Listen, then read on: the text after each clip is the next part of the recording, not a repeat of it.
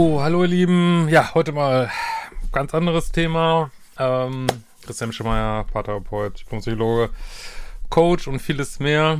Und ähm, genau, meine Arbeit findest du auf liebeschip.de. Wir haben jetzt auch so, sind an so einer neuen Reihe dran. Ähm, 5D Revolution haben wir die genannt. Neue Seminare, ein Flirt-Seminar. Aber meistens kümmere ich mich um Liebesdinge auf liebeschip.de. Ja, Heute haben wir mal ein bisschen so die Psychologie des Hatens und den Semmelweis-Effekt, also großartig. Ähm, also so Hate ist ja gerade so pff, in aller Munde, kennt, sagt man sowieso jeder, der auf Social Media ist, würde ich mal sagen, ähm, hat ja nochmal extrem zugenommen, aber das kann ich auch im, deswegen passt das auch hier zum Kanal, im Privatleben betreffen, dass du ja, vielleicht eine Beziehung mit einem extrem minuspoligen Menschen geführt hast und der dann vielleicht auf ein Beziehungsende eben nicht mit Trauer oder ich weiß nicht was reagiert, sondern mit Wut und Hass und ähm, ja, wo man sich denkt, what the fuck soll das eigentlich? Und ähm, ja, das kann schon sehr ähm, speziell sein, sag ich mal.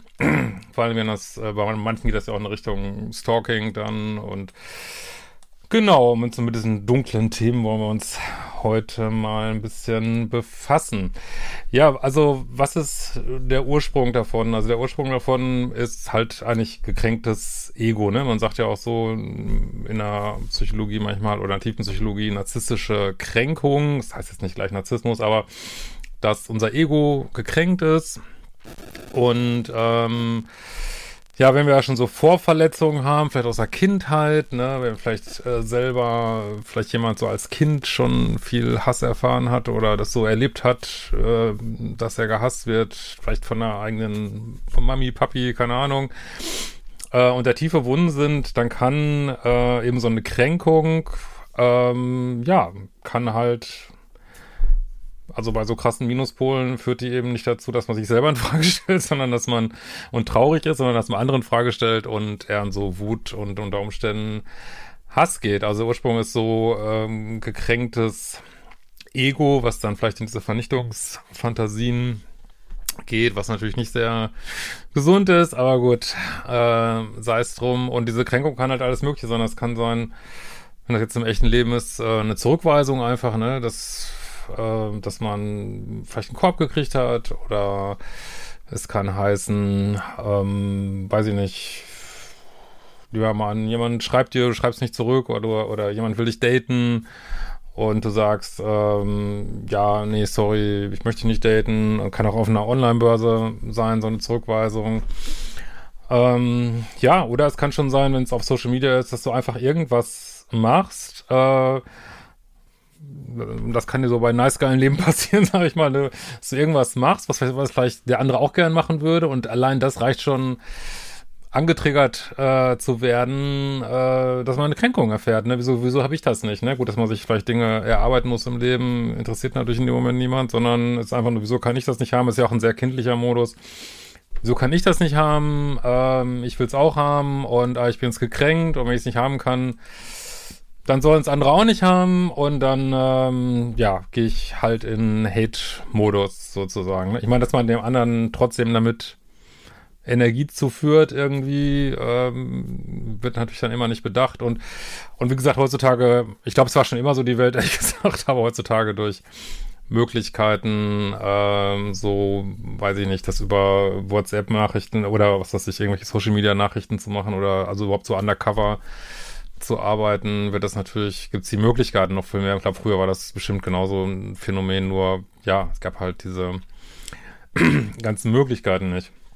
Also es ist ähm, letztlich ähm, Projektion des Selbsthasses auf jemand anders, es ist Kränkung und es ist ganz viel Neid. Ne? Das muss man einfach mal auch mal diese negativen Gefühle einfach mal ansprechen. Das ist also häufig Neid. Ich denke, das kann man auch bei Influencern sehen, so sehr man sich über die aufregt, äh, weil sie vielleicht wirklich blöde Sachen manchmal machen. Ähm, ja, haben die vielleicht einen Lifestyle, ja, die, die kriegen ja auch ganz viel Hater, haben die vielleicht einen Lifestyle, den man auch haben möchte. Äh, man muss es so, weil man, ja, vielleicht ist man auch schon ein bisschen gekränkt, muss es runterputzen.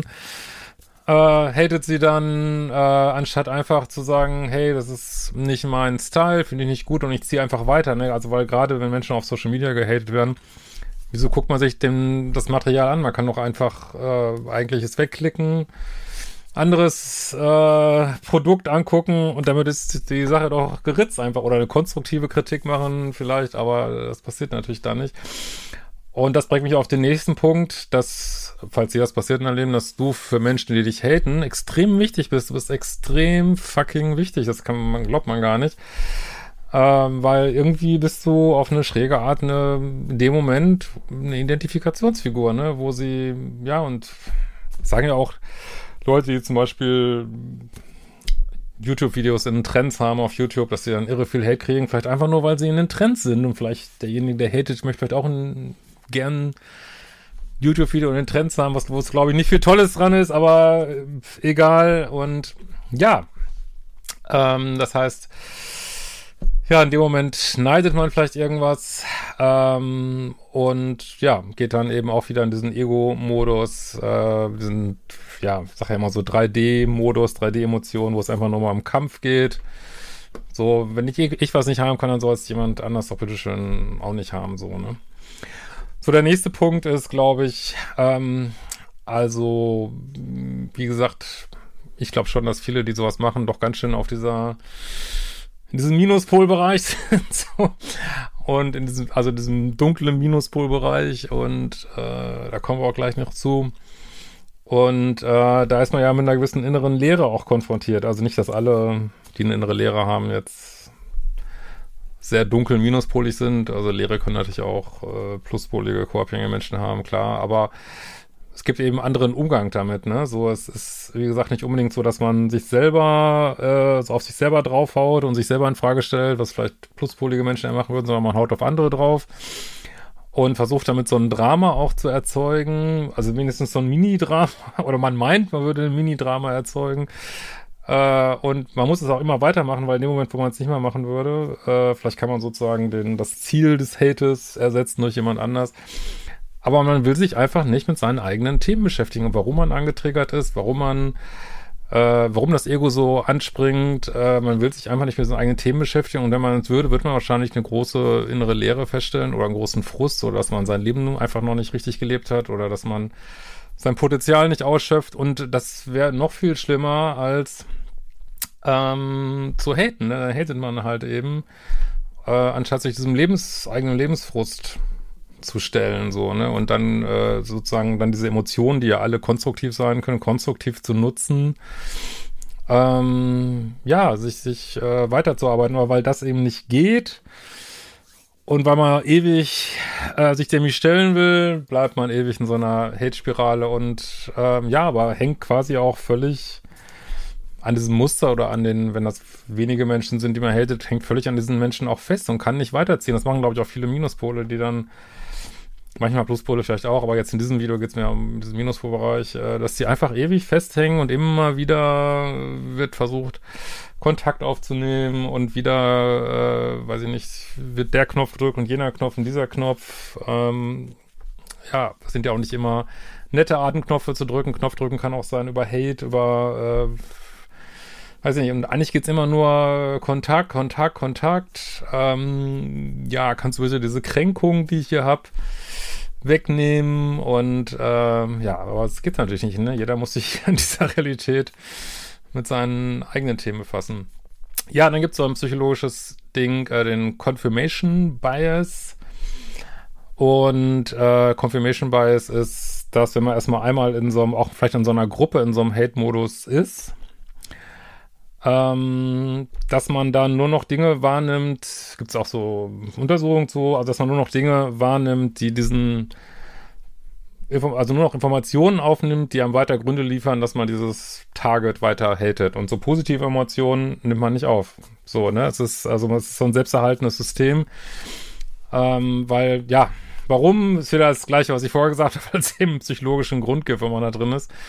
Und man muss sich, irgendwie weiß man natürlich innen drin, dass das nicht gut ist, was man da macht. Und äh, muss sich dann immer wieder Gründe liefern, warum es doch gut ist und warum es gerechtfertigt ist oder warum man vielleicht meint, an einer guten Sache zu arbeiten, wenn man andere hatet oder obwohl da irgendwie nichts gut dran ist, man kann sich ja konstruktiv auseinandersetzen, aber haten ist immer 3D des Grauens und ähm, ja, destruktiv und aber man meint vielleicht, man würde, indem man diese dunklen Emotionen lebt, äh, noch, weiß ich nicht, irgendein größeres Ziel verfolgen, was natürlich äh, kompletter Quatsch ist, weil äh, selbst wenn ich irgendwie ein hehres gesellschaftliches Ziel habe, äh, kann ich das nicht durch niedere emotionale Energien versuchen zu erreichen, weil damit gefährde ich das ganze Ziel. Das macht überhaupt keinen Sinn irgendwie.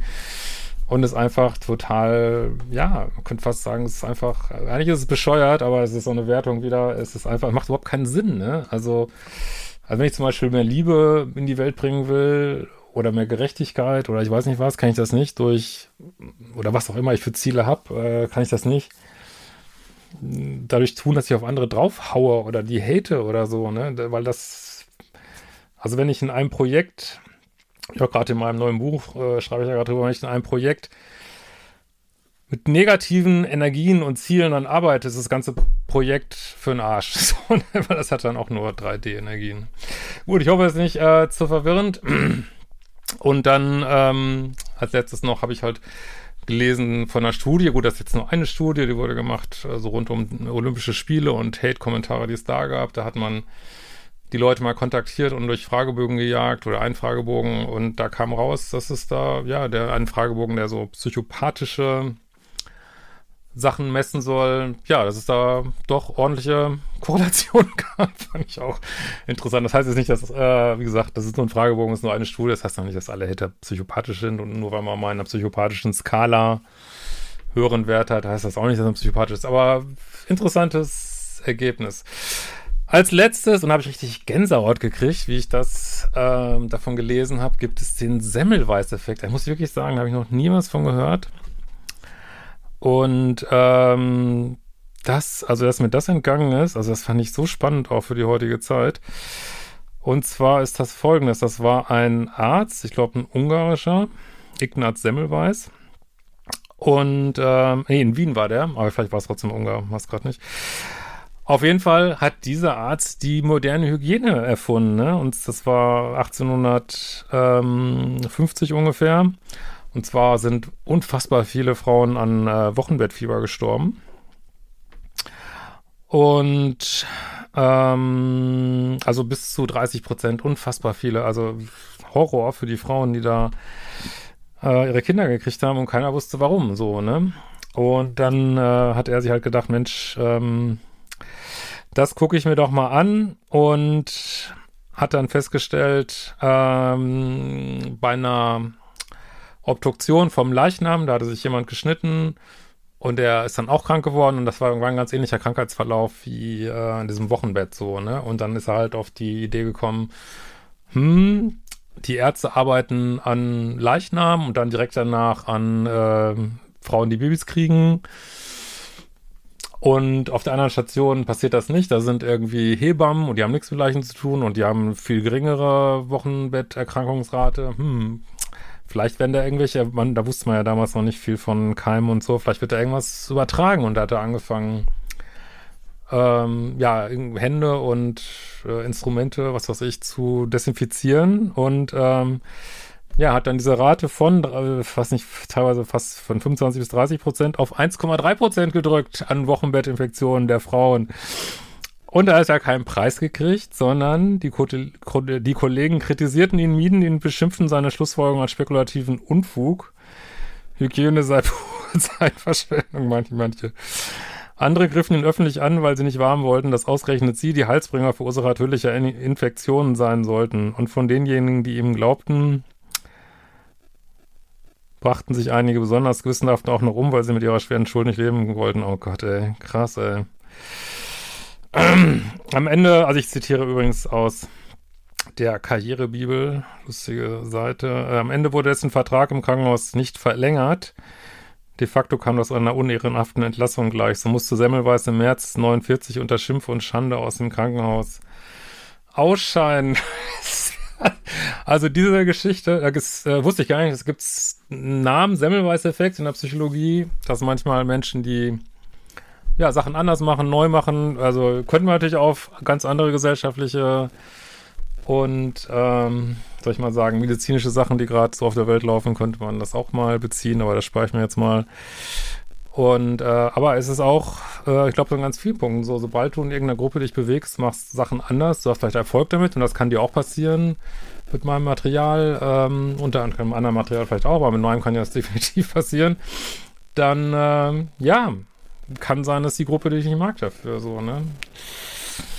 Aber gut, äh, man muss ähm, das natürlich nicht auch noch füttern. Also, glaube ich, ist ganz wichtig, wenn man sowas erlebt, dass man da, aber da mache ich vielleicht nochmal ein anderes Video zu, wie man damit umgeht. Ähm, aber ist, glaube ich, das Wichtigste auf jeden Fall, dass man versucht, sein eigenes Ego im Griff zu halten, was echt schon schwierig genug ist und sein, ja, sein Ding vielleicht,